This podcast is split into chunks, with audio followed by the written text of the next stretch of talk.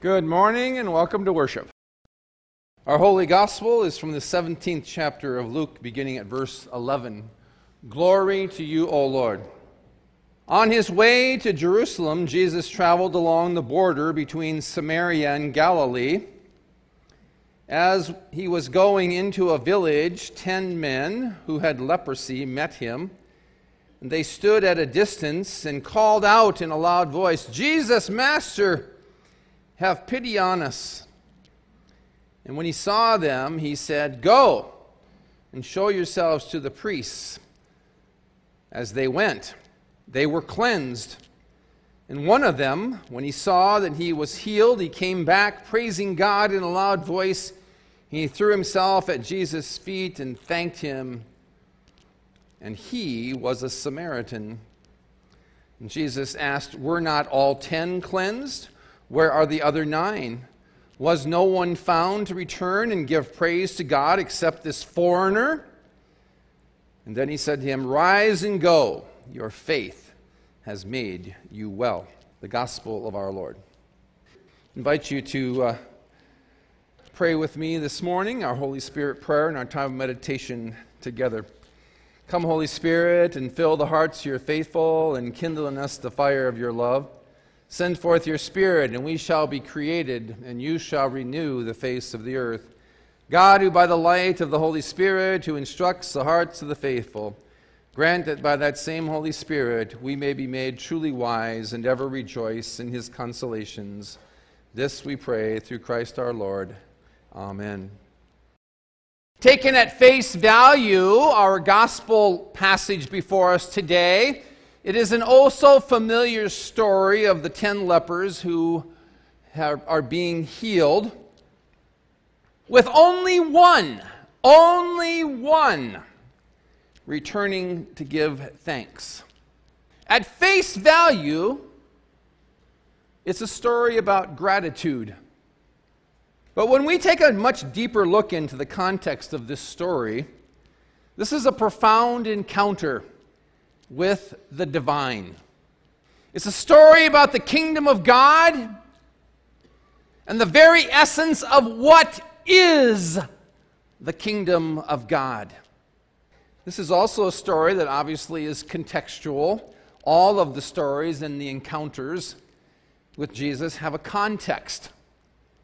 We know that people with leprosy were considered outcast they lived on the fringe of society and culture. They lived lives ostracized from their families. They lived lives that did not have any form of productive work or a livelihood in society. And even their welcome, even their welcome into the religious community was questionable and it had very strict limits as to what they could and could not do. We know that these people who had leprosy, they lived and scrounged for what they could find by begging, begging for whatever may have come their way through the pity and the compassion of others.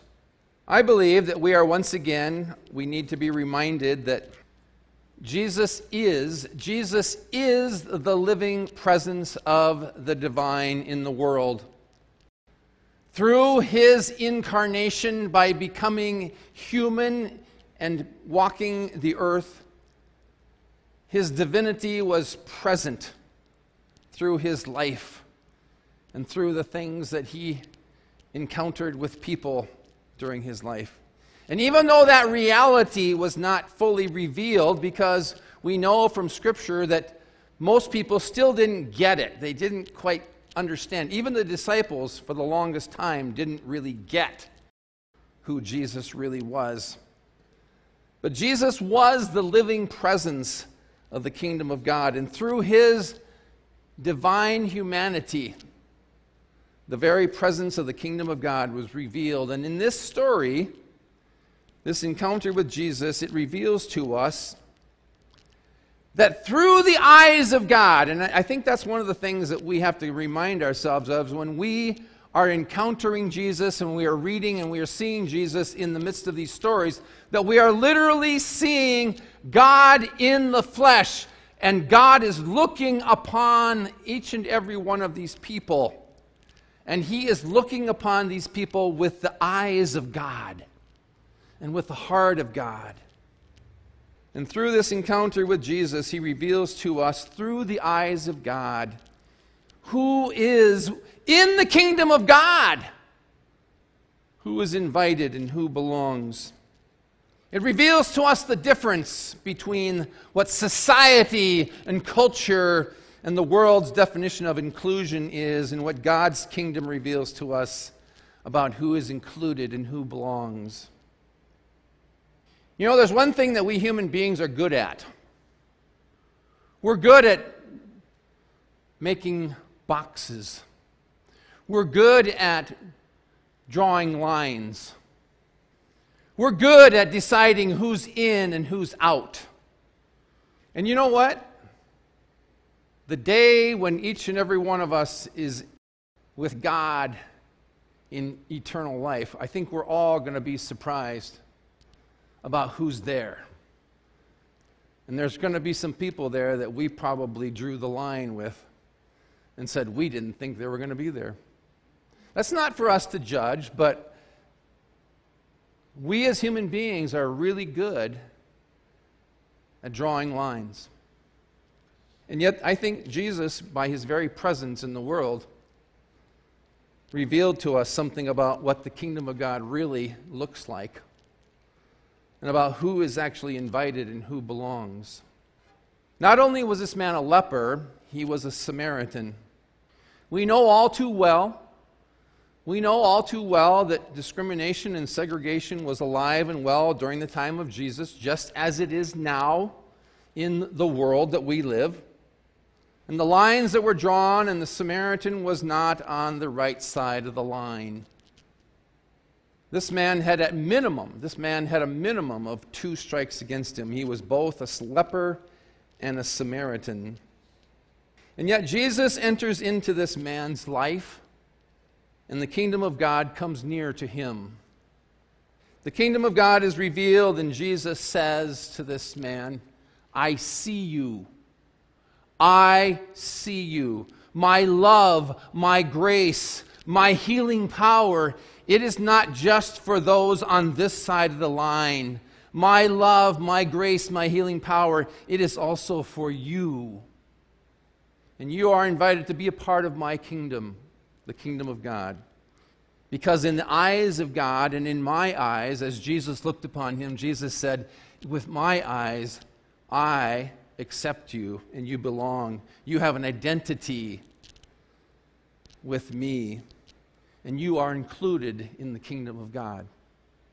I love what Deb Thomas says about this Samaritan leper's response. She writes, I, I, I, I wish I had the ability to articulate with words the way Deb Thomas does. She says that this Samaritan leper's response, his thankfulness, is the kind that wells up from the deepest caverns of his yearning and sorrow. Can we, can, can, can we even begin to realize what that might be? His thankfulness is the kind that wells up from the deepest caverns of his yearning and sorrow. His is the kind that takes nothing for granted. His thankfulness and gratitude is the kind that notices how rare, how singular, and how gorgeous grace. I love that. I, that whole concept of grace being gorgeous. We've, have we even thought about that before? Has that thought even entered into our minds? I mean, that's a new one for me to describe grace as being gorgeous. His thankfulness and gratitude is the kind that notices how rare, how singular, and how gorgeous grace is when it comes. When it comes within the context of comes to the borderlands and says, Come on in. Yes, even you, you who are looked upon as being a foreigner, you who are looked upon as being an outsider, yes, even you, come on in. His gratitude is the kind that finds God's inclusive welcome stunning. Wow. When was the last time we thought about God's inclusive welcome is stunning? It makes me wonder and ask that question about the inclusiveness of God and His love and His grace and His acceptance. Has it hit us as something that is stunning? And I think that's a question for all of us to seriously ponder and consider for more than just a fleeting minute right here in this sanctuary. And I challenge you this week to think about that word Think about these phrases about God's grace being gorgeous. Think about God's love and God's acceptance and God's inclusiveness and the way in which God's kingdom is revealed to us in Jesus Christ, that it is something that is absolutely stunning. I wonder, when was the last time that either you or I were stunned by the inclusive love and grace and forgiveness of Christ? How often do those moments happen in our lives? When the grace and love and acceptance of Christ is so overwhelming, so awe inspiring, that we are left speechless, that we are brought to tears of joy, and we are filled with total humility because of Christ's love and grace. I'd like to think that perhaps it's something that we actually experience every day, but we just simply don't know it, or we're just simply not conscious of it. I mean, I, I, think one of the things that, as, as Americans, as people who live in a relatively rich culture, we live in such a, a, a level of comfort that sometimes we take for granted what it means for us to actually live within the midst of this grace and love and acceptance from God. And I think we have to remind ourselves, in the midst of our affluence, we have to remind ourselves what Martin Luther reminds us of. We know that within Martin Luther, he carried a piece of cloth in his pocket. And oftentimes he would pull out that piece of cloth, and on that piece of cloth, it was written, We are all beggars. And I think we need to remind ourselves of that. Even in the midst of our affluence and our comfort, and as being the people who are in, that we are yet, in the eyes of God, we're all beggars. Perhaps we need to remind ourselves each and every day, again and again and again, that we are baptized children of God and that Jesus calls us, that God, God has actually taken the time of day to actually recognize me and to call me and claim me as one of God's children. And he has affirmed upon me, God has affirmed upon me that I am one of his children. Isn't that stunning? Isn't that something that's gorgeous? It's a message that should stun us into the realization of his love and acceptance for us. When I consider being stunned and in awe of God's love and in the grace of in my life, I'm reminded of the words of the psalmist in Psalm 8, and I think that perhaps maybe David got it pretty darn close when he was considering the awesomeness of God. He said, Lord our God, how majestic is your name in all the earth. And when I consider your heavens, the works of your fingers, the moon, the stars, which you have set in place, what is mankind? What am I? What am I? That you are mindful of me, a human being what am I that you care for me? Lord God, you have made me a little lower. You have made me a little lower than the angels, and you have crowned my life with glory and honor because you have called me one of your children. That's stunning. This story before us today it's a timely reminder that the inclusive love and grace and acceptance of Christ is available and is accept- accessible to all. That's in the eyes of the kingdom of God. It's a story about the kingdom of God being revealed. And the question before us today, as I have mentioned before these last couple of weeks, as I quote the Reverend Kent Knutson, are we aware of it? Do we trust in it? Do we respond to it? Are we grateful for it? Or another way of putting it, perhaps, is Do we realize each and every day how it is that God sees us? Six years ago, when I preached on this passage, I left you with a challenge to consider practicing gratitude. When someone asks you, How are you? try saying or choose to say, and consciously be aware of your sense of gratitude and respond with, I'm grateful. Someone has suggested that practicing gratitude is a muscle memory, and if you practice it long enough, it simply becomes a part of who you are. It will become a part of your DNA, and you will be made whole, and you will become what God intends you to be all along. I'll leave you with these, this final thought. I read somewhere that the secret of life is gratitude. Noticing God's grace, seeing goodness, paying attention to God's healing, stopping to take in blessing, and then giving thanks. Giving thanks for the ordinary and extraordinary graces of God in your life. And so I leave you with these words that Jesus left the leper with that day Get up and go on your way and live into the wellness of your faith. Amen. And now we pray together the prayer our Lord taught us Our Father, who art in heaven, hallowed be thy name. Thy kingdom come, thy will be done, on earth as it is in heaven.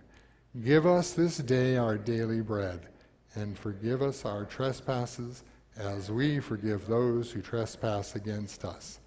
And lead us not into temptation, but deliver us from evil.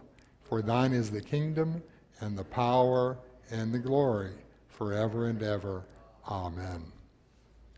The Lord bless you and keep you. The Lord make his face to shine upon you and be gracious unto you. The Lord lift his countenance upon you and give you peace. Amen.